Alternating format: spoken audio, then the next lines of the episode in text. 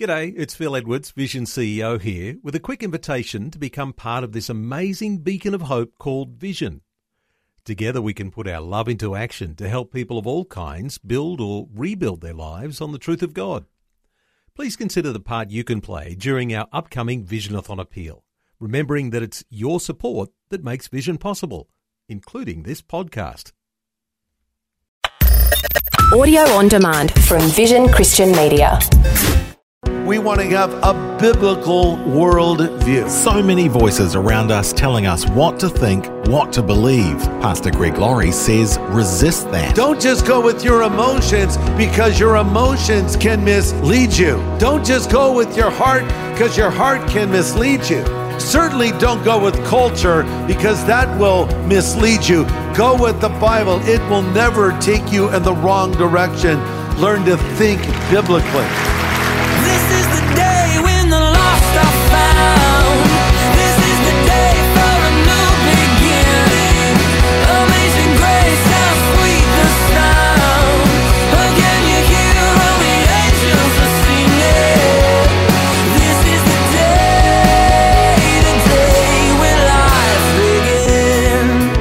Live in the information age. Facts and figures fly at us faster than we can absorb, and opinions, suppositions, rumours, and innuendos come screaming at us from every form of media, especially social media. Where do we find escape? Today on A New Beginning, Pastor Greg Laurie points out our respite is right in the pages of God's Word. Not only do we find solace, we find the soothing salve of Scripture. Today, let's ponder on things above.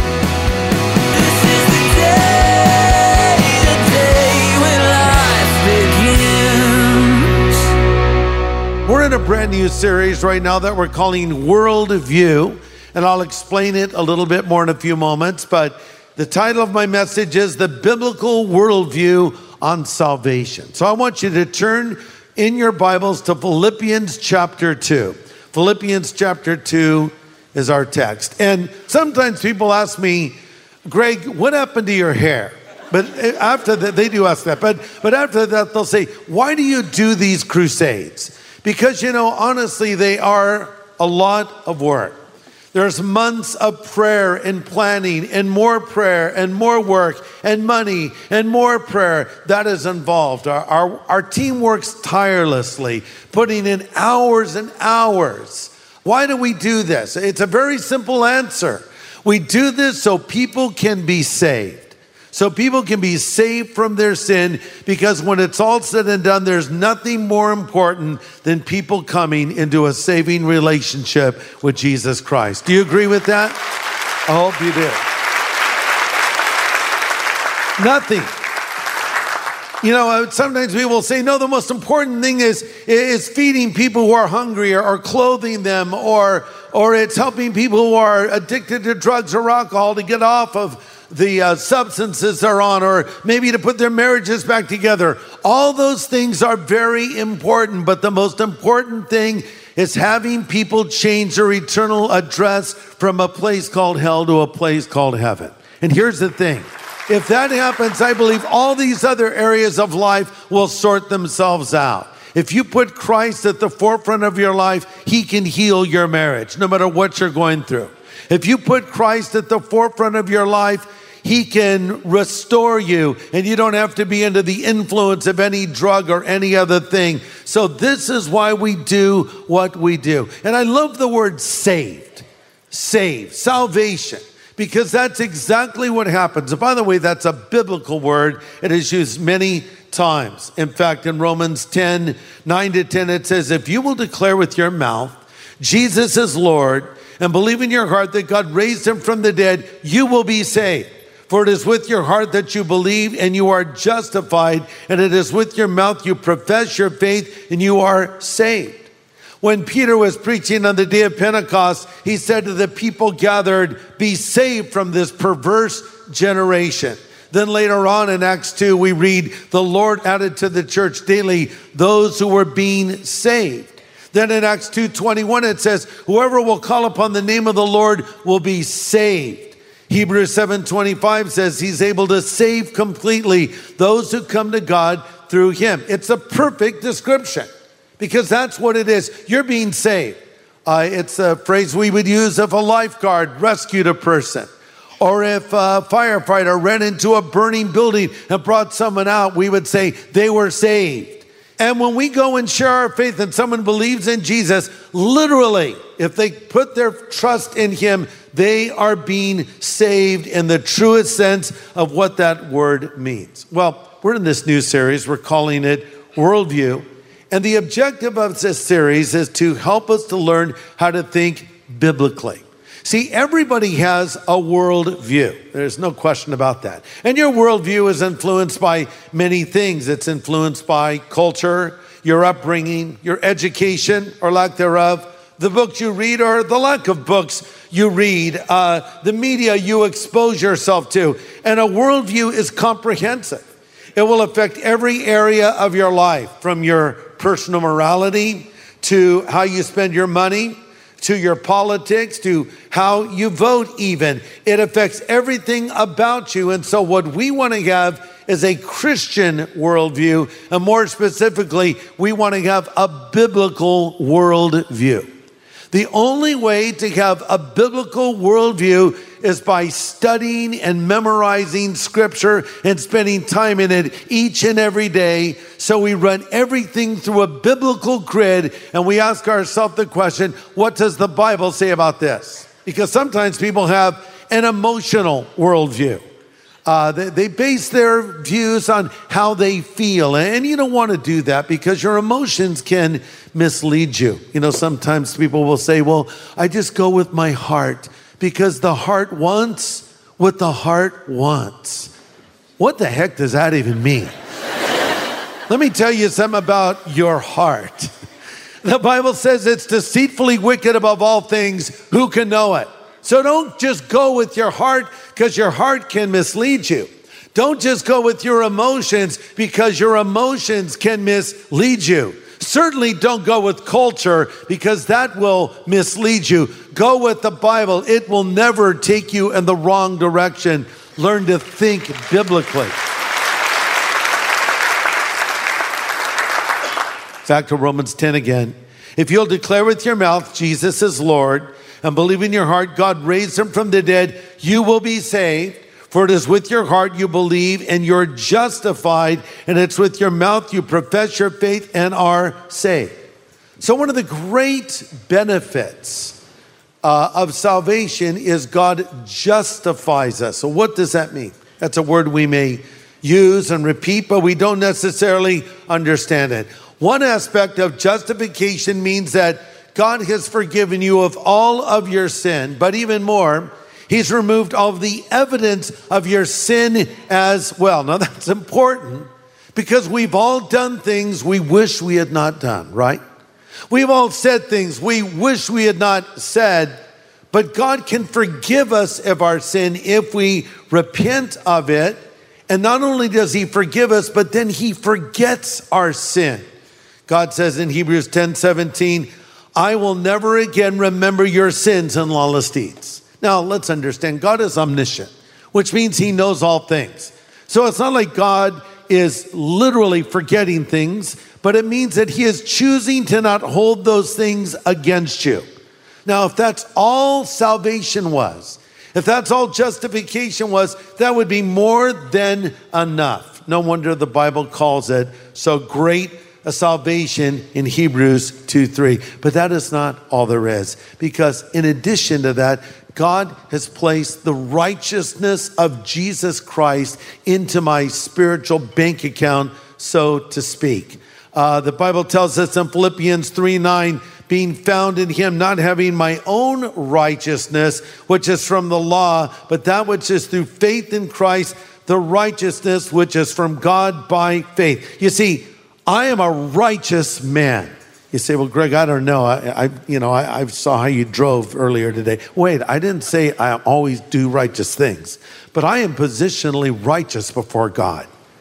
Uh, and this is true of every Christian because the day I believed, He removed my sin, He forgave my sin, He forgot my sin, He removed every trace of my sin, and in the place of that, He put the righteousness of Jesus Christ. That's what it means to be justified. It's great to have you joining us today for A New Beginning with Pastor Greg Laurie from Harvest Ministries in the US. Today, Pastor Greg is giving us a correct view of sin, salvation, and our standing before God. We're developing a biblical worldview. Let's continue. Here's the problem we know these things, we say these things, but do we live like saved people? Because sometimes you don't see the impact of one's salvation on a person's lifestyle or on their choices. They'll say, Oh, yes, I love the Lord, but they'll do things that seem to contradict that. They'll say, Oh, yes, I'm saved, but you wonder, are they really saved? And I think if a person has really met God, there will be evidence in their life. If a person has really come into this encounter with Jesus Christ, you will see the results. And, and this is sort of the transitional moment of what I'm talking about here, where I want to talk about working out your salvation, which will bring us to our text in Philippians. And here's an illustration that will help us to understand it. I read recently in USA Today uh, that there's a lot of lottery tickets that have never been claimed.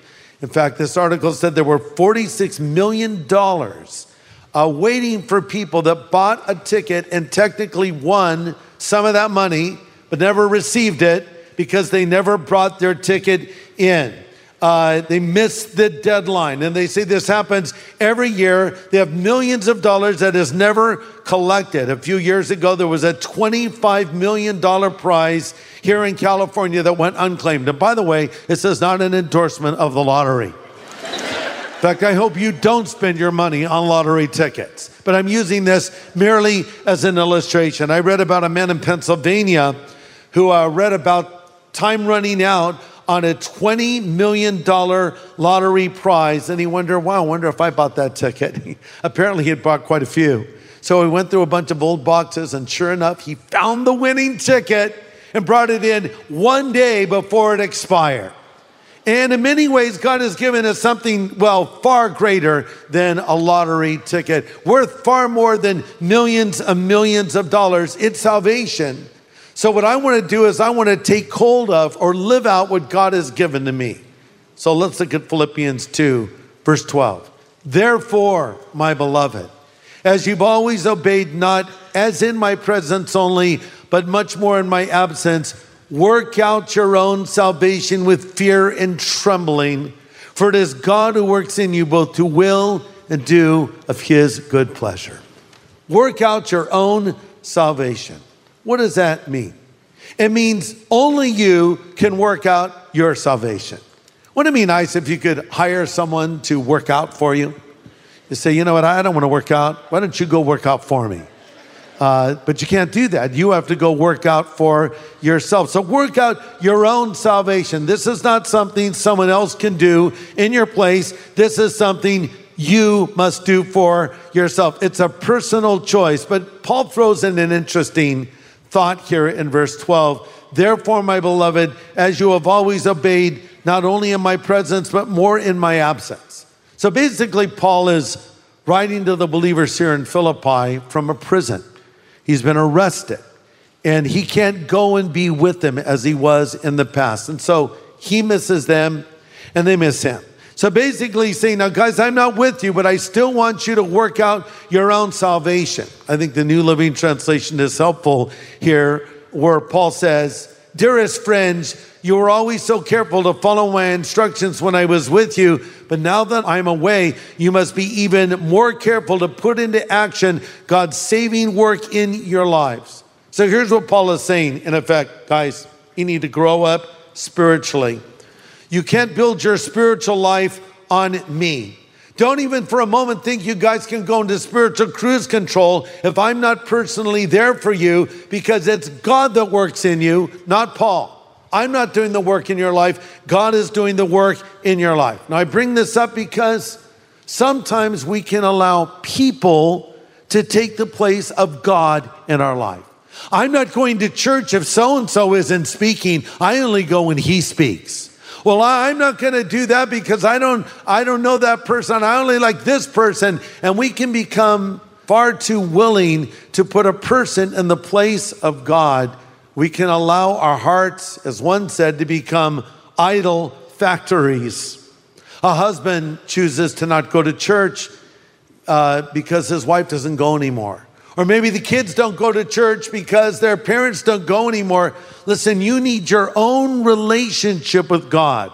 Work out your own salvation with fear and trembling. You say, but Greg, uh, my parents were hypocrites, or I saw a hypocrite in church. Yeah, get over it. Grow up. Put your faith in Christ and follow Him. So Paul's saying, it can't be all about me being there with you because I won't always be there with you, but the Lord always will be there with you. So work out your own salvation with fear and trembling.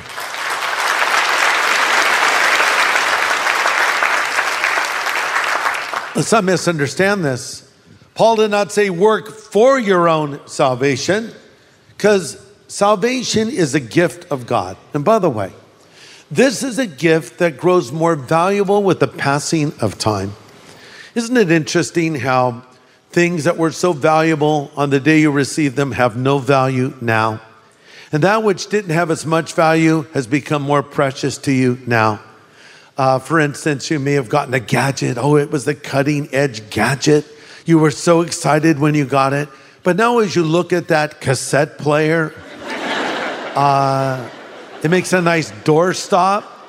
It's a nice nostalgic item, you know, or eight track player or whatever it is. See, it's, it's outdated, but maybe that little drawing your child did for you that you just put away in a box has become more precious to you with the passing of time. Salvation is like that. The longer we live, the more valuable we see it is. It's not that it becomes more valuable, it always was, but we're just discovering the value of it.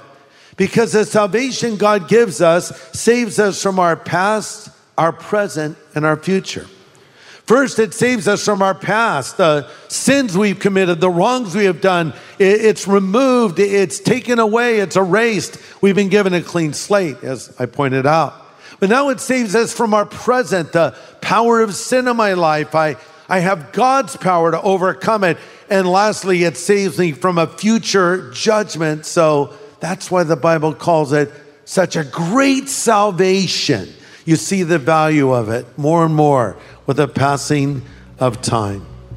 And so Paul says, work out your salvation. Don't work for it, it's a gift to you from God. Ephesians 2 says, By grace you've been saved through faith, not of yourselves, it's the gift of God.